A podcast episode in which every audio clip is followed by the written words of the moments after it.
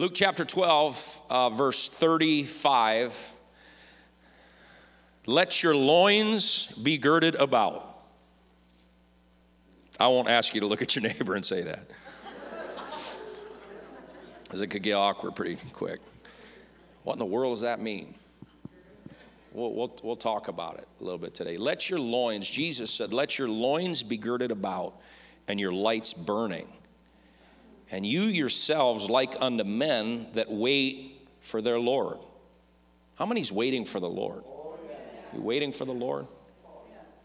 I think it's a great way to begin our new year. Like unto men that wait for their Lord when he when he will return from the wedding, that when he cometh and knocketh, they may open unto him immediately. In other words, when he comes, they're ready. And that's the kind of position that we need to be in loins girded, our lamps burning, preparing and waiting so that when we hear the knock, we're ready to go in an instant. Mm, Jesus, help us. Blessed are those servants whom the Lord, when he cometh, shall find watching. Verily I say unto you that he shall gird himself, he, the master, shall gird himself, and make them to sit down to meat, and will come forth and serve them. How many's ready for the marriage supper of the Lamb? I know some of you people, you like to eat. The most popular life groups in our church are the ones that serve food, seems like. There's going to be a great marriage supper, and we, we want to be ready for that. And if he shall come in the second watch or come in the third watch and find them so, blessed are those servants. Blessed. I want to be a blessed servant. I'll be prepared and ready. And this know that if the goodman of the house had known what hour, and he switches gears just a little bit to a different metaphor, the thief would come, he would have watched in other words, if you know when someone's going to break in your house, if it's going to be at 2:23 in the middle of the night, you're going to be wide awake with your shotgun loaded. Right?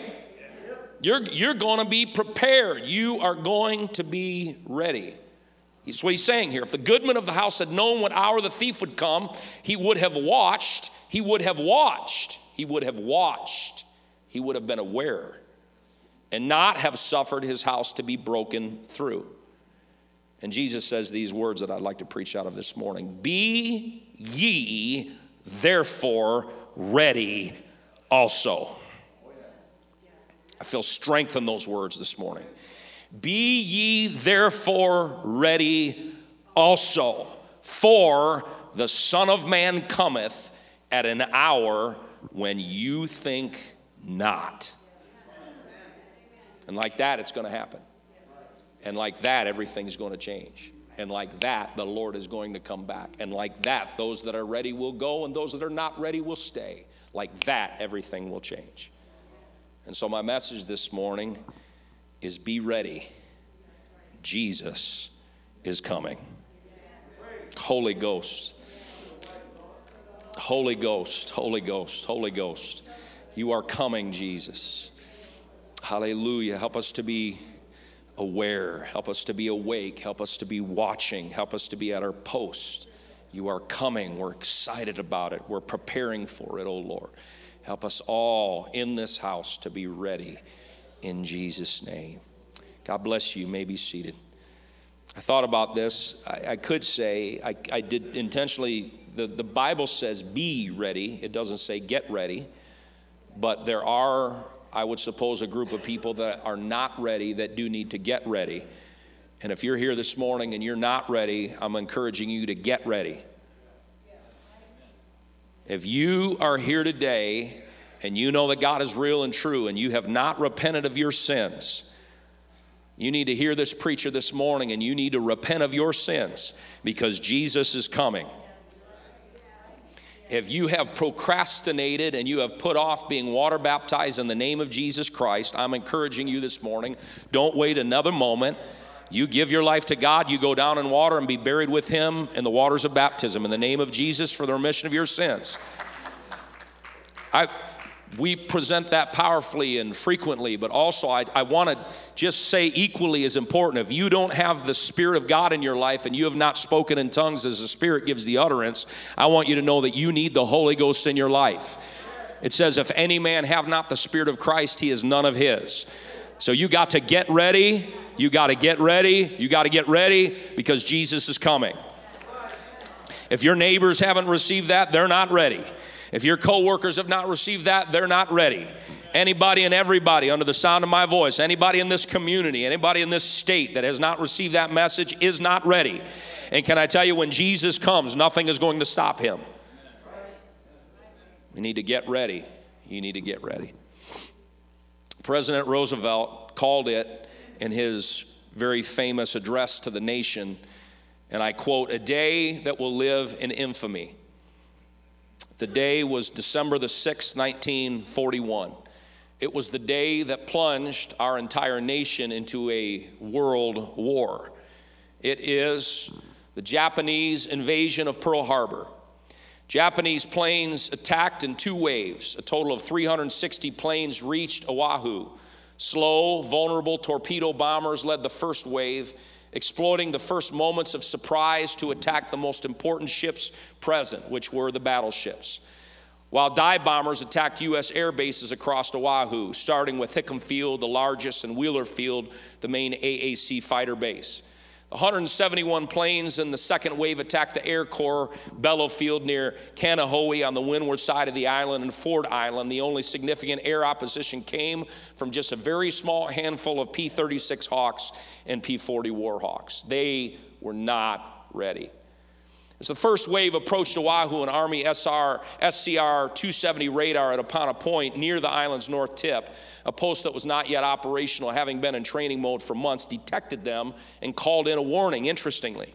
Although the operators reported a target echo larger than anything that they had ever seen, an untrained officer at the new and only partially activated intercept center, Lieutenant Kermit A. Tyler, presumed that the scheduled arrival of six B 17 bombers was the source and he was terribly, terribly mistaken. The direction from which the aircraft were coming was close, only a few degrees separated two inbound courses. The operators had never seen a formation as large as the U.S. bombers on radar, and possibly because the operators had only seen the lead element of incoming attack. The result of this fateful day, terrible day, is that five battleships, three destroyers, seven other ships, and 200 aircraft were destroyed. On this day, 2,400 Americans died, catapulting this nation into a world war. I'll ask you a simple question, and maybe you can take a poke of a guess at what day this horrible surprise attack happened on.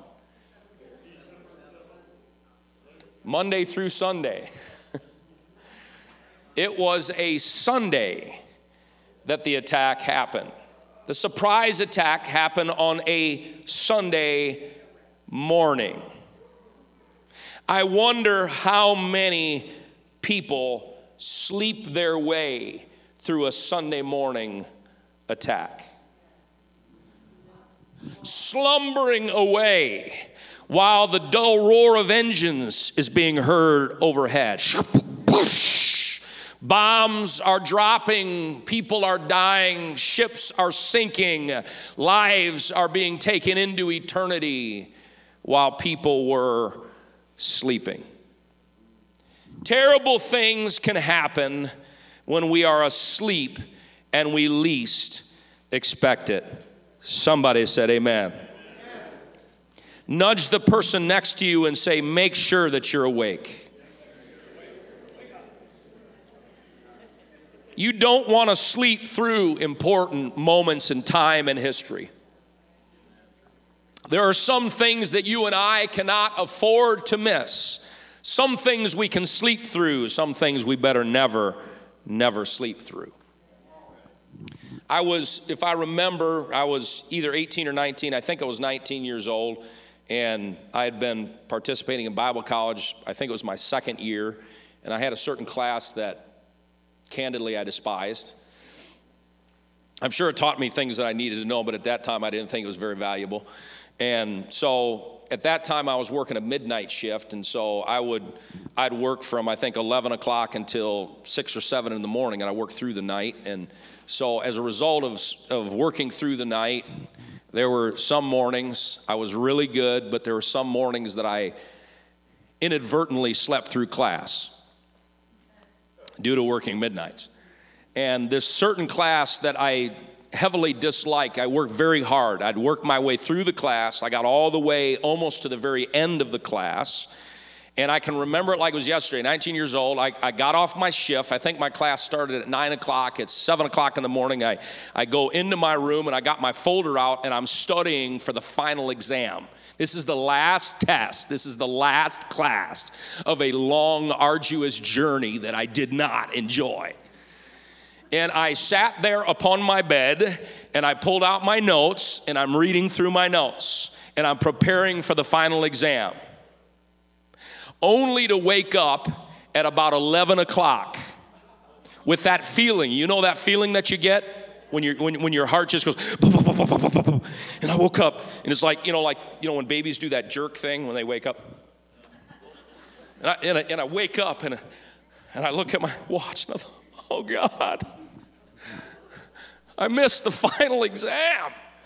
It was the only class, I think, in all of my Bible school experience that I flunked. And it was because I slept through a very, very important final exam.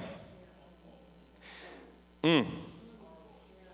There's going to be a lot of sad people on Judgment Day that slept through the final exam that wake up to face the white throne judgment.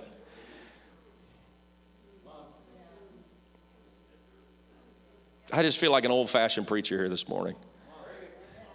That wake up in hell, and they wake up in hell as their final eternal destination, and they woke up too late. They missed the final exam. My God, I feel here this morning. I feel an urgency in my spirit to bring a reminder to everybody that's here this morning. Church, stay awake. This is no time to fall asleep. This is no time to slumber our way through the second coming of Jesus. This is no time to, to fall asleep. The Bible tells us in Ephesians 5 and 13, but all things that are reproved are made manifest by the light. For whatsoever doth make manifest is light. Wherefore he saith, in light of that, Awake, thou that sleepest, and arise from the dead, and Christ shall give thee light. The church needs to be proclaiming a message to those that are asleep in the church and those that are asleep outside of the church that Jesus is coming. Jesus is coming. Come on, church, Jesus is coming. It could be any moment, it could be any minute. Jesus is coming. Don't be asleep for the coming of Jesus, says the apostolic writer. Corinthians 15 33 says, Be not deceived, evil communications corrupt good manners. Other translations say, Bad company corrupts good manners. In other words, you can be living for the Lord for a while, and all of a sudden, the wrong influences can steer you in a wrong direction. Let me tell you something this morning it matters who you hang with, it matters who you run with. If you want to be a turkey, run with the turkeys. If you want to be an eagle, you're going to have to fly with eagles. We make decisions in our life. And can I tell you this morning, they have eternal ramifications. Who I run with, the way that I live my life, living my life honestly with integrity and purity and holiness uh, before the Lord. May be old fashioned to the world, uh, but it is full fashion for the church uh, that we as God's people, come on, Irregardless of what the world thinks, it doesn't matter because we're not out here to please the world. Uh, we're here to walk with our God and please our God because one day the trumpet's going to sound to call us home. And it's going to be worth it all that we live for God and we please the Lord and we walk with God and we did God's will with our lives. It is going to matter. that we lived our lives awake, which is what Paul said awake to righteousness and sin not. For some have not the knowledge of God. He said, I speak this to your shame. Wake up, he's saying. Stay awake. Don't fall asleep. He says in Romans 13 and 11, and that knowing the time, I like this verse, beautiful verse, and that knowing the time, knowing the time, we need to be a people that know the time. Do you know what time it is? If you're wearing a watch, do you know what time it is? It's 11:59 in about 30 seconds. Do you know what time it is?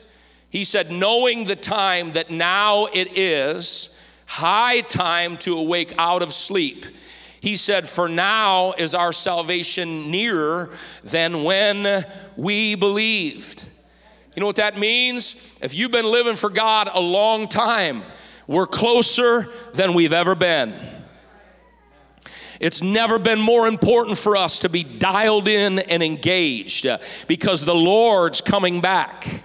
Jesus is coming back. You may have been at this thing for 50 years or 70 years or 30 years or 20 years, uh, but the scripture tells us that our salvation you say, "Well, I thought I got I already got saved." Well, you did get saved, but can I tell you you're not all the way saved? Saved is in three tenses. I was saved, I am saved, and I will be saved.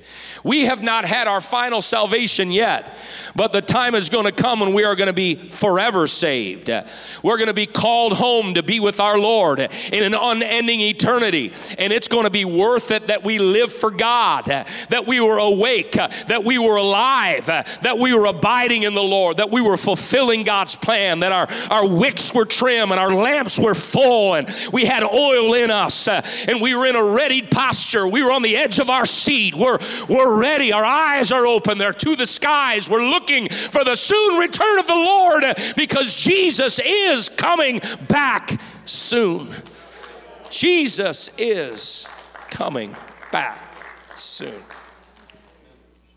He said, Our salvation is nearer than we when we believe the night is far spent, the day is at hand. Let us therefore cast off the works of darkness and let us put on the armor of light.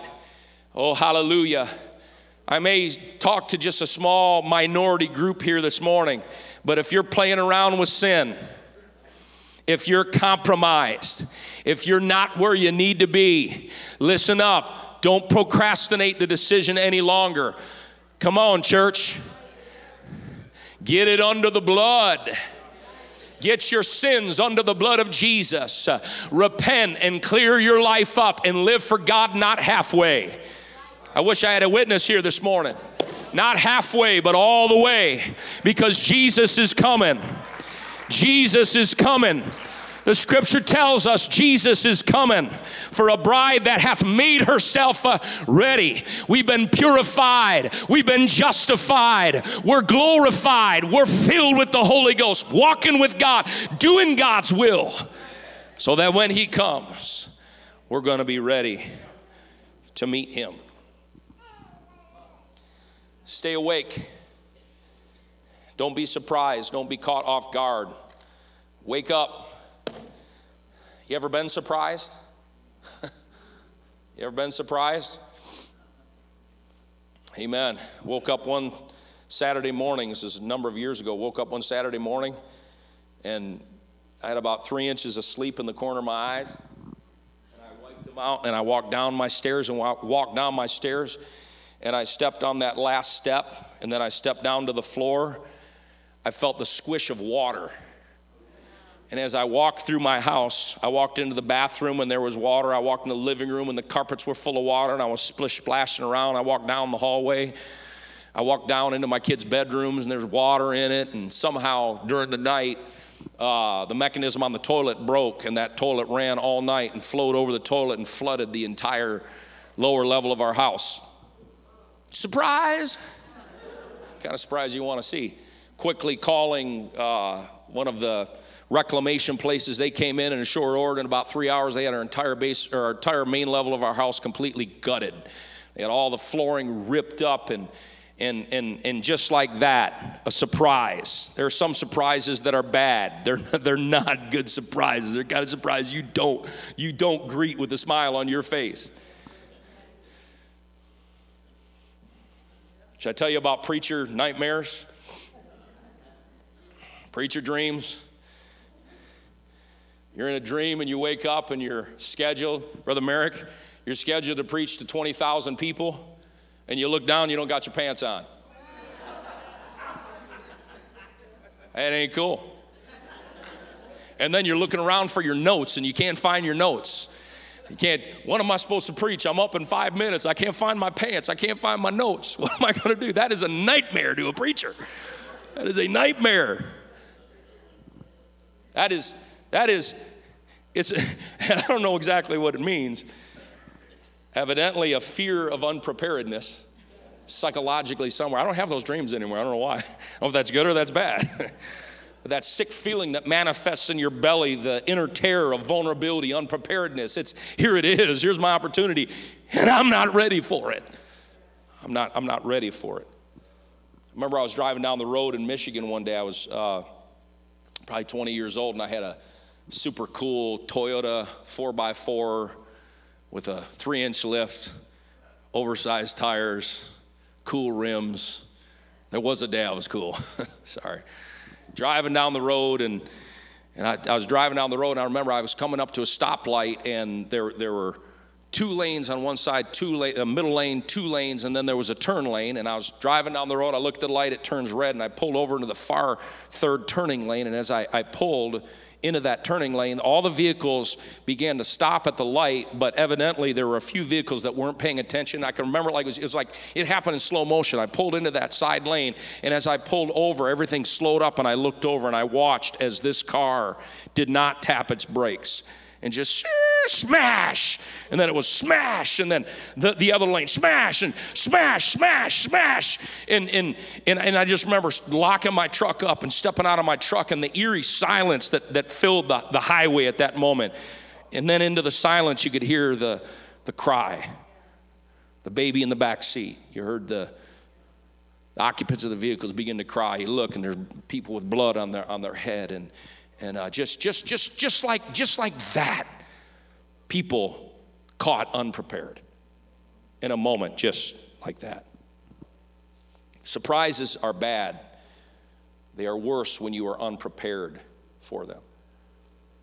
I would say today that to miss the coming of Jesus would be the, the worst thing imaginable. I can think of no greater terror than for the Lord to come back and not be ready. For the Lord to come back and to miss the coming of Jesus Christ. I am so thankful today, though, that the Lord does not want us to be caught surprised. Furthermore, I want to I want to just remind all of us in the church and all of us under the sound of my voice that aren't in the church. You don't have to be surprised. You don't have to be caught unprepared. You don't have to be unready for the most important event in history. I want you to know that you can be ready for the return of Jesus Christ. You can be ready for the return of Jesus Christ. It is going to happen, and God wants you to be ready for when it happens. But for that to happen, it's going to take some preparation on our part. Yeah, ask you some questions here, and they're rhetorical questions. They may be very simple to answer, but how many believe that Jesus came the first time?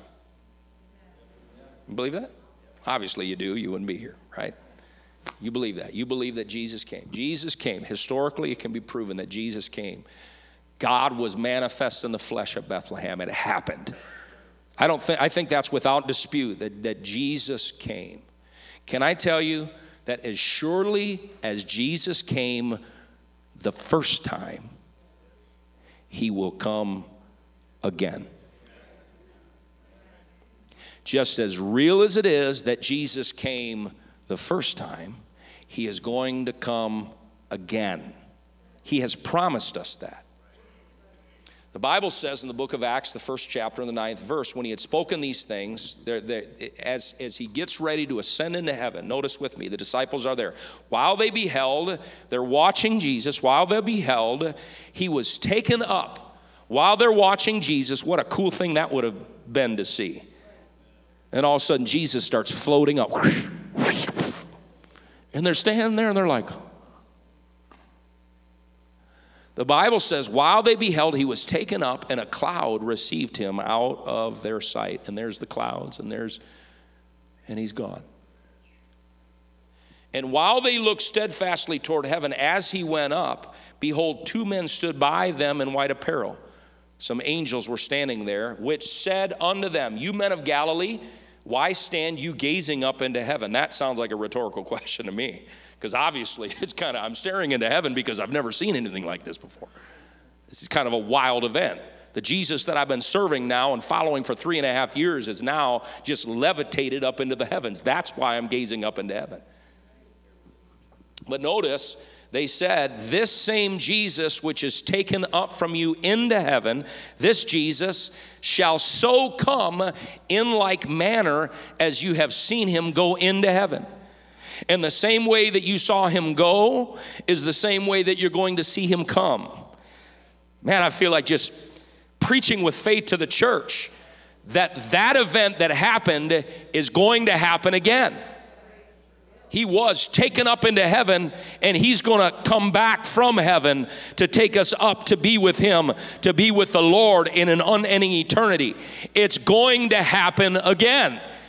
It's going to happen again it will happen again as soon as you and I are here, as sure as we are here, it is going to happen again. There is going to be a return of Jesus, a, a second coming of Jesus. But the real question that probably is on everybody's mind is when? When? We know it's going to happen because you know what? This is what can happen. What can happen is you can be like, oh, yeah, someday. Someday it's going to happen. Someday in the indefinite future, it's good. Can I tell you it's, that that someday in the indefinite future could be right now? It could be right now. Do we believe our Bible?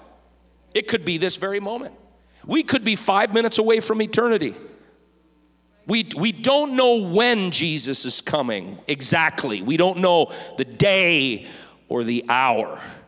So, what are you saying? I'm saying that the posture of the church then is that we are in this waiting game, right? Jesus is coming, we don't know exactly when. And because of the fact that we don't know exactly when it's going to happen, I think there's some genius in God's plan. Because if we knew exactly when He was going to come, there'd be a lot of people in their flesh that would get lazy. Come on. A lot of people be like, well, you know, I got, I got, I got like six years, three months, and 22 days. I'm just going to wait a little while and then just slip right in. But, but, but no, no, no, no, no. That's not the posture of the church. The posture of the church is the posture of God's people is that we would be ready at all times, is that we would be prepared, that we be prayed up, that we be living righteous, holy lives for Him, that we be in anxious anticipation, can't wait. The, do you hear what I just said? Can't wait Sometimes we preach the coming of the Lord like, uh oh, uh oh, better watch out. No, for those that love the Lord, the greatest thing that will happen in our life is graduation day when we get to be with the Lord. The best day that we will ever have is the day that we get resurrected to be with our great Lord. Come on, if this Bible is true, our best life is not here and now. If this Bible is true, then our best life is there and then. It's when He comes back and He receives us unto Himself the greatest days of our life are going to be spent in eternity with Jesus, not down here on planet Earth.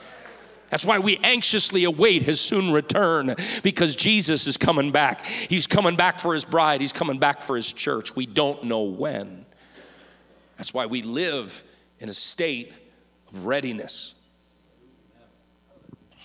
Amen. That brings us to Luke chapter 12, 35. So let your loins be girded. let your loins be girded. I dare you to go out in your community and witness to people. Try that one on them. Let your loins be girded. What does that mean?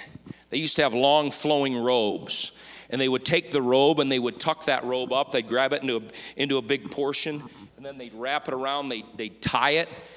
And, and what that meant was they would, they would gird their loins. They would, they would take that robe and they would get in a position ready to work, ready to fight, ready to run. They'd be in a prepared position, not in a relaxed state. They'd be in a state of ready, ready to work, ready, ready for preparation because we don't know what's coming yet. Because because things are coming our way, we got to be ready for. That's when he says, "Let your loins be girded." Everybody in, in common colloquial terms would understand what he meant. That meant you you got to get you got to get ready.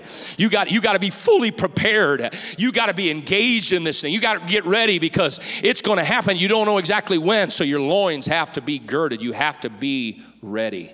You have to be prepared. Secondly, he said, Your lights burning. Your lights burning. How many know we're living in a dark world today? I, I mean, I get frustrated by it. Don't we all get frustrated by it? We get frustrated by our world. We get fr- I get frustrated with America. I'm frustrated with our country.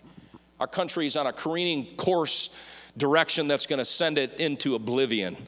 We're headed toward communism. We're headed toward evil. I, I don't know. But at the end of the day, it, all of that stuff bothers me. But really, I don't want to just curse the darkness. What I, what I want to say is, and, and, and if we were a church that was planted in the middle of wicked Rome, Babylon of its day, that even in the middle of Rome, there can be a thriving apostolic church in the middle of Rome because there's a group of people whose loins are girt and their lights are burning. Come on, church. We can be prepared in the middle of a wicked world. We can still walk faithfully with our God. We can still walk in righteousness and holiness uh, with our God, even when the world is all messed up. As a matter of fact, that is what God is calling us to do. I can stand here all day long and talk about all the problems in our world, but really the truth is, you walk through history, there's always been problems in our world. Even on our best days, there was problems in our world. But the more important thing is not how dark the world is.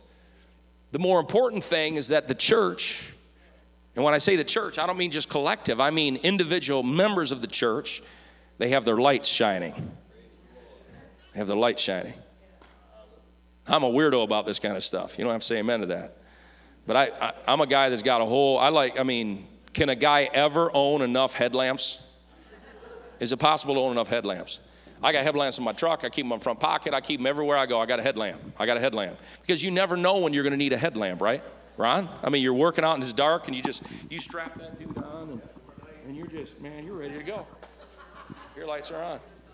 I love it because you're working outside and you just, you can go out to your shed and I don't have lights out in my shed. So I just, you just, I, I got these with me everywhere, everywhere I go. Can you have enough? Levi, can you have enough headlamps? Is it possible? Can I tell you, though, we are living in a dark world? Who's back there? Do you guys know how to turn off the main lights in the sanctuary? Can you do it? Do we dare have you do it? They're shaking their head. Oh man, you're wrecking my example.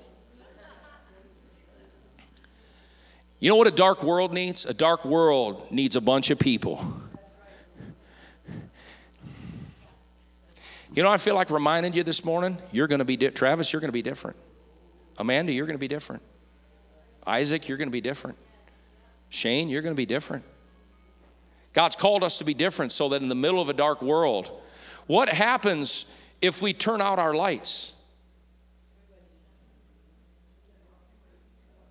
People fall asleep. Am I blinding you yet? We should all get our cell phones out and turn our cell phones. No, we shouldn't do that. Bring those lights back up. What did Jesus say? He said, Your light's burning. Your light's burning. Your light's burning. You're prepared. Verse 36, he says, And you yourselves, like unto men, like unto men that wait for their Lord, when he will return from the wedding, that when he cometh and knocketh, when he comes and knocks, they may open to him immediately. Who's he talking? He's talking about their Lord, their boss, their master, the owner of the estate. that, that the servants know that he's at the wedding and that when he comes back that they're going to be ready for him they're going to be ready they are prepared can i tell you church that we have a royal calling upon our lives a, a dignity and a privilege to be servants of the lord we're privileged we're honored with that and all he asks of us is be ready because he's coming He's coming, he's coming, he's coming.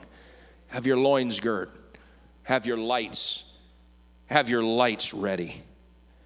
And he said, like unto men who wait for their Lord. We are waiting for our Lord. Blessed are those servants whom the Lord, when he cometh, shall find watching. Verily I say unto you that he shall gird himself and make them to sit down to meat and will come forth and serve them. There's going to be a point in time where He is always going to be our Lord, but also He is going to include us at the supper table, and we will be able to be with Him. And can I tell you, it is going to be worth it when we see Jesus. When the Lord invites us to that wonderful marriage supper of the Lamb, I fear we sing too few songs about heaven. I'll say it again we sing too few songs about heaven. I thank God that the Lord can bless us in this life. But, friend, the life that we're going to have in eternity is going to be, this life is going to be nothing in comparison to what it's going to be like when we walk streets of gold and see walls of jasper. When we see long lost loved ones that are in the faith and in the Lord that you haven't seen in, in decades. It's going to be worth it. And looking across that vast expanse of heaven, we look across, there's going to be one who is the light of that place. There is no sun because he is is the light of that place. And we're going to look and we're going to see nail scarred hands. I've never seen him. I've felt him. I've heard him, but I've never seen him. But there will come a day when I see him. He who hung upon the middle tree, who gave his life and his blood. One day I will look at those nail scarred hands and I'll look into the eyes of the one who gave himself uh, for me. And can I tell you, church, it is going to be worth it all some beautiful, happy day. It's going to be worth it. It's going to be worth it. That's why we don't want to fall asleep. We want to be awake. We want to be aware. We want to be prepared. He says in 38, and if he shall come, notice what he says, in the second watch, or come in the third watch and find them so. This the second and third watch is like it's from midnight into the morning. It's, it's the dark time. It's the time when most people are sleeping. He said, If he shall come in those watches when everyone else is sleeping, he said, and find them so, blessed are those servants. The operative word is in that watch, that watch of the night, those times. And he's telling them throughout these passages if he finds them watching. What are you saying? The, the, the word in this passage is watch. It's what? Be on guard, be prepared, be tuned, be aware. We've got to be watching, church. We got to be watching. I'll tell you, there are two things that we need to watch. Number one, we need to watch ourselves. And I know it's important we have people that are looking out for us. I thank God for the benevolence and kindness and goodness of this church. I thank God for people that care in this church. Uh, but let me tell you what, you have to care more than anybody else in this church can care about you. You have to care for your own soul. What are you going to do if somebody isn't looking out for you? You're going to backslide? Of course not. No, that's not what we're going to do. I love the admonition that Paul gave unto Timothy. He said, he said these words to a young preacher, to a young minister, to a pastor. He, he, he told him, he said, whatever you do, make sure, make sure that you are awake. He said, take heed unto thyself and to the doctrine. For in doing this, thou shalt both save thyself and them that hear thee. He said, take heed unto thyself. What does that mean? That means you got to keep an eye on yourself.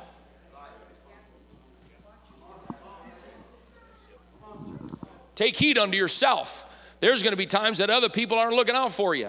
You got to you got you got to keep an eye on yourself. You know what that means? That you've got I've got to with God's help in a prayerful position, I've got to monitor my own life. Uh, monitor what's happening in my heart. Have you ever done things you wish you wouldn't have done? You ever said things you wish you wouldn't have said? You ever felt yourself kind of getting away from yourself? You ever seen behaviors or patterns in your own life that you're like, probably I shouldn't act like this. Uh, probably I shouldn't do this. Uh, that's called self monitoring. Take heed unto thyself. Uh, what he's saying is, I got to watch myself sometimes. Uh, I've got to watch, and probably one thing I need to watch, I got to watch myself because uh, I don't want to let myself slip away. It's possible. Do you realize that during the most dynamic, powerful apostolic ministry in the New Testament of miracle signs and wonders, powerful churches, uh, churches being planted, anointed man of God, that there's a Demas that slowly slipped away. The Bible says, having loved this present world. You can backslide in a great church. But I tell you how you don't backslide in a great church is watch yourself. Take heed unto thyself, he said, and to the doctrine. What we believe matters. Oh, yes, it does. This ecumenical movement, I'm not here to throw stones. I want to tell you right now, there's some things you can't mix and marinate with. Some things you can't shift and change and say, oh, we just want to be more of this and more of that. We've got to, we've got to stay true to the book, church. We've got to stay true to the word. I don't mean with arrogance, I mean with humility, gratitude, and grace. Thank God for the truth that we have. We take heed unto ourselves and to the doctrine. There's no time to let anything go. I don't want to let one truth that God has blessed us with let it go out of our fingers. Jesus is coming.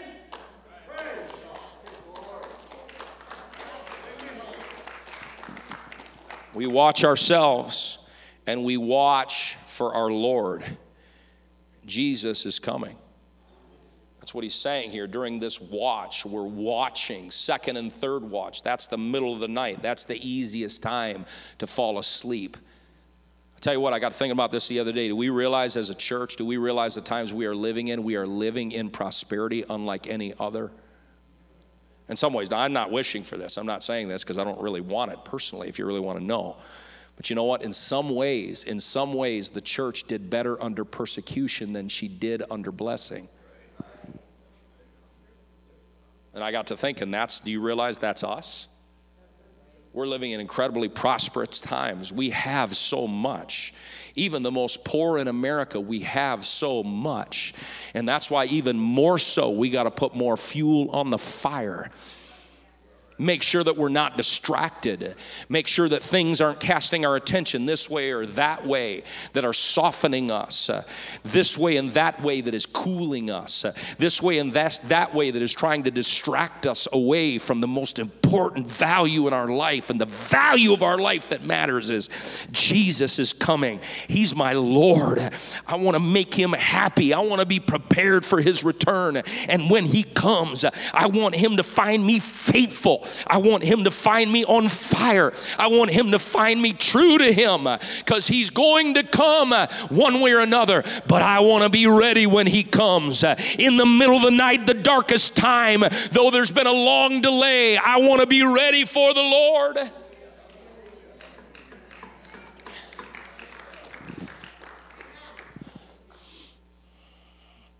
He talks about a long delay that happens here.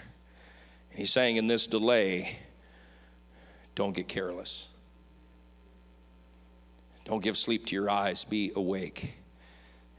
I was thinking about it this Thursday. For me, this Thursday, I'm not going to give you the date because I'm so repetitive, it's pathetic. But this Thursday will be 37 years of walking with God. And I tell you, God's been good to me. God's been good to me. He has been, I haven't always been faithful, but He has been faithful to me. 37 years. That's a long time, but it's really not that long of a time. To me, it feels like a long time. To him, it's just, it's just a blip, it's a blink. So I've, I've got to remain engaged and connected. I can't get careless. Oh, he's coming. I speak to those that were maybe raised in church. This is all you've known. We celebrate with you. We congratulate. We thank God that you were given the privilege, Lord willing, to be saved from all the pain don't, don't ever think that to have a testimony, you've got to go out in the world and sully your life and mess your mind and your heart up. Don't, don't fall for the fatal fallacy. Don't believe that you've got to leave to have something to come back to because the truth of the matter is, a lot of people leave and they never come back. They don't make it back. This world is crude. This world is brutal. This world is terrible. And so, for those that have been raised in church and you have faithfully, you've been in the church, I am here to celebrate with you. I am here to encourage you. Keep on keeping on. You don't have to ever lose your testimony. Come on, you don't ever have to sully your life. You, you, you don't have to get unsaved to feel like you can really get saved because if you've been raised in the truth and you've obeyed the gospel, you are as saved as the unpersons, unsaved person that comes into the church and gets saved is. You got saved like they got saved. You didn't have to go through a lot of that mess. And so I may preach to someone that you you were raised under a pew. You you've heard heard this, you've heard this voice.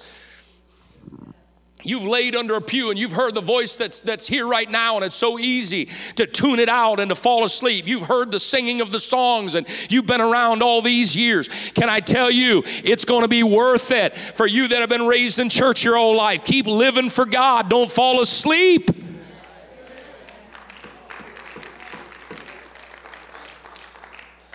I got this suitcase here. You know why I got it here?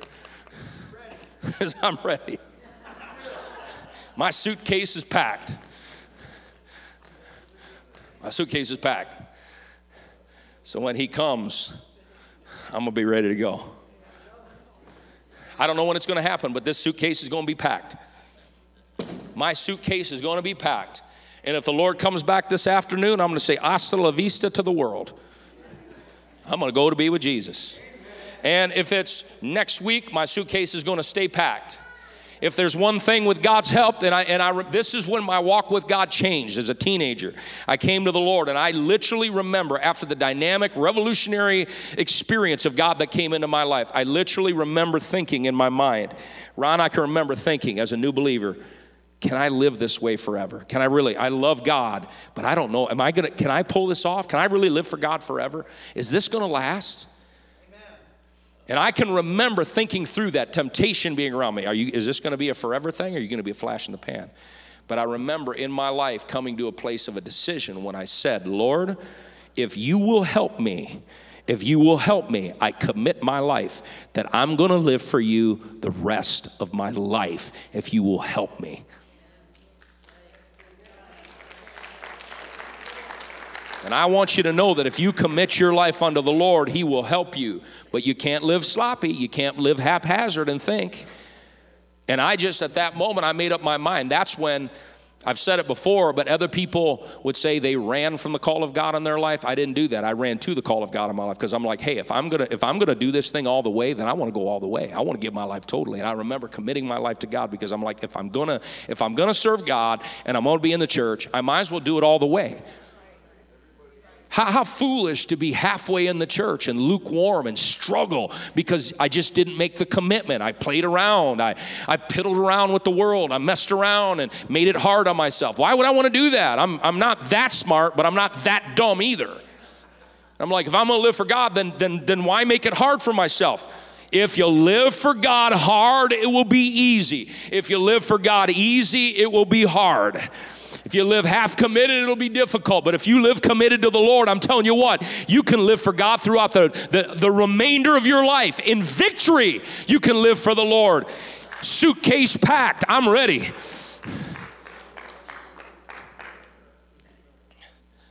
I need a good heaven song or something. It's gonna be worth it all. It's gonna be worth it all. It's gonna be worth it all. Some beautiful, happy day. You might as well smile. You can be miserable on your way to heaven, but you might as well smile. Amen. Jesus is coming. Music, you can come. I'm closing. How fast will the coming of Jesus be? How fast is it going to be? Ah, in a moment in the twinkling of an eye, in a moment. You know what the Greek word for moment is? David, did I hear it? No, I thought you had. Man, I thought you had. I thought I heard it. The Greek word is atom, A T O M O S, atomos, atomos, the most individual element, the most, the smallest divisible element, small in an atom, the smallest, just like that. In the twinkling of an eye, in the blink of an eye. I did the research. I'm not going to share all the research, but I did the research on how fast the blink of an eye is. Can I just tell you, it's fast. Okay, are you plugged? Who's, who's not plugged in here? Why don't you come on up here, Danny? So we're gonna we're gonna do a little we're gonna do a little object lesson, okay? Mm-hmm. I want you. Are you guys paying attention? I want you to look at Denny right now. Look at his face. You gotta look at them though. Look at his face, okay? I want you to time the blink of his eye. Are you ready? Ah, too late. Okay, look, look at his face again. See? See the blink of his ah, too late. Thank you. That was powerful.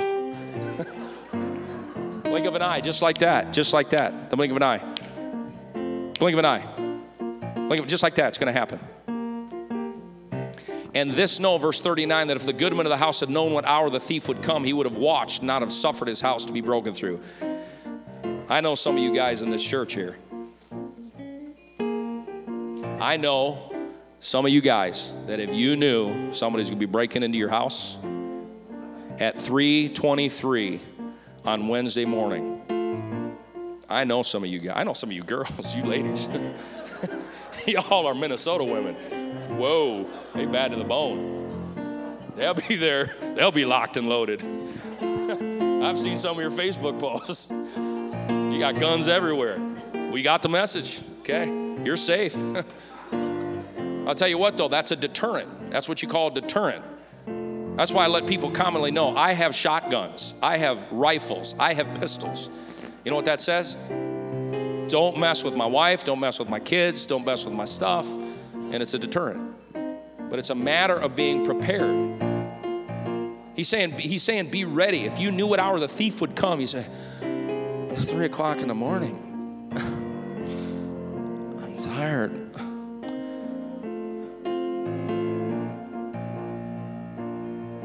Toothpicks. I got toothpicks. Toothpick. Toothpick. Guns are sitting there. We're ready. Double caffeinated coffee. Binoculars. I'm watching. I'm waiting because a thief's coming. He's saying, in the same way that you would prepare. Come on. I'm wondering if we got some young people in the church. Are you? Let's stand together. We got some young adults in the church. Are you ready? Are you preparing? Are, are, are you ready? Are you ready? I hope you are. Amen. We need to be ready for the return of Jesus Christ. And then he said in verse number four, Be ye therefore ready also, for the Son of Man cometh in an hour when you think not. You gonna be ready? How about us having a relationship? That's why we're doing 21 days of prayer right? Sharpening ourselves. 21 days of fasting in February, 21 days in the Word in March. Why? We're going to be ready. We're going to be ready. Put those toothpicks in your eyelids. Come on, get some double caffeinated coffee. Try some 10 shots espresso. Come on, wake up. Jesus is coming. We're going to be ready. Are you ready?